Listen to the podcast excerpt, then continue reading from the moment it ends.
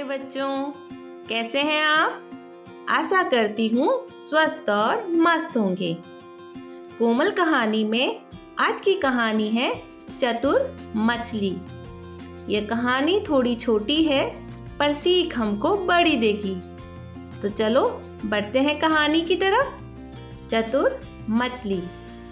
बहुत पुरानी बात है, एक मछुआरा होता है। वो मछलियों को तालाब से पकड़ता है और बाज़ार में बेचता है। वह जब भी तालाब में जाल फेंकता था तो बहुत सारी मछलियाँ जाल में फंस जाती थी। उन्हीं मछलियों को बेचकर वह अपना जीवन यापन करता था। बहुत सालों से वह यही काम कर रहा था। हर बार किसी नए तालाब में जाता, मछलियाँ पकड़ता और उन्हें बेचता था। एक दिन क्या होता है मछुआरे के जाल में सिर्फ़ एक ही मछली आती है। मछुआरा थोड़ा उदास हो जाता है। परंतु फिर सोचता है, चलो कोई बात नहीं, कुछ तो हाथ आया। तभी अचानक एक घटना घटती है। वह मछली मनुष्य की आवाज़ में बोलती है, मुझे छोड़ दो, मुझे छोड़ दो, मैं जल के बिना नहीं रह पाऊँगी।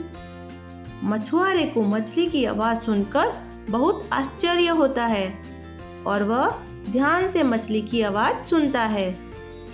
वापस मछली बोलती है, मुझे छोड़ दो, मुझे छोड़ दो मछुआरे भैया।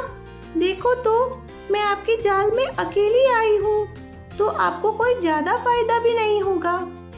परंतु, अगर आज आप मुझे छोड़ दोगे तो मैं कल अपनी सारी सहेलियों को यहाँ ले आऊँगी। तब आप बहुत सारी मछलियाँ एक साथ पकड़ पाओगे।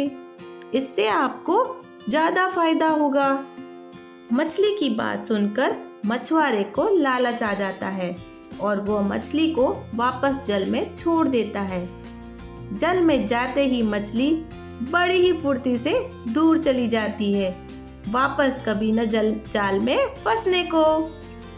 इस तरह मछली अपनी बुद्धिमानी से अपनी जान बचा लेती है।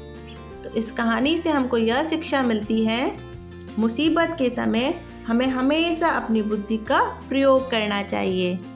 तो बच्चों, कैसी लगी आपको ये कहानी? मुझे ज़रूर बताना। और मिलते हैं फिर एक नई कहानी के साथ। Bye bye